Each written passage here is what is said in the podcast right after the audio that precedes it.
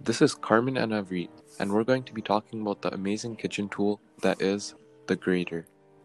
So, uh, you might be wondering what a grater is. Well, a grater, also known as a shredder, is a kitchen utensil that is usually used for shredding food into small bits.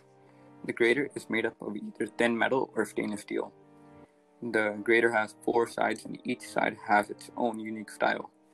One side has larger perforations, while the other has small ones. On the other side, it has wide, sharp edges, which are used to shred larger pieces of food. This side is wide and thin, and is used for slicing thin.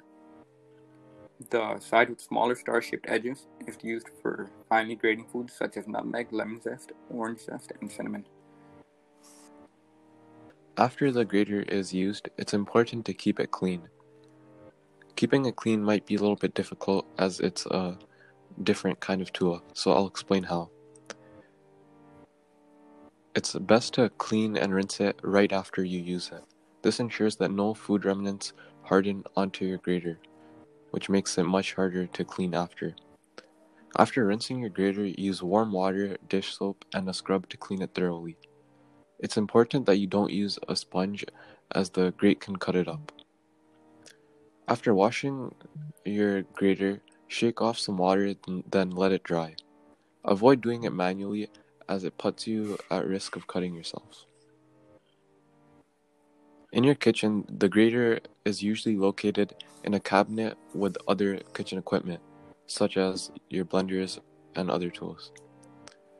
But when store when putting your cabinet, I mean when putting your grater in a cabinet or in a location, it's important to put it in a place that's easily accessible and reachable to avoid hurting yourself when getting it. The history of the kitchen utensil. So the grater was invented by a man named Francois Boullier in the 1540s. Um, considering cheese was hard to shred, it was rarely used in classic dishes. After this invention, people were able to use a cheese grater without trouble.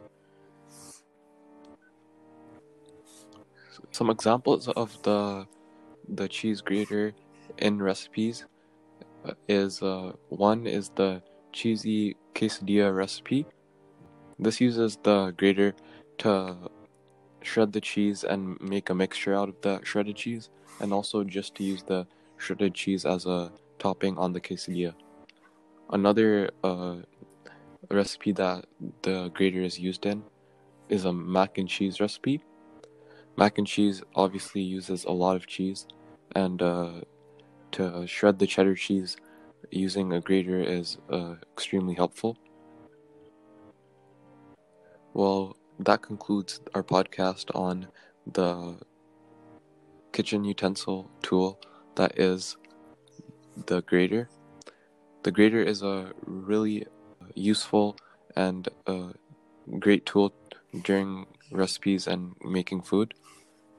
And uh, we highly recommend you know how to use it to avoid hurting yourself and making sure that you're safe when cooking.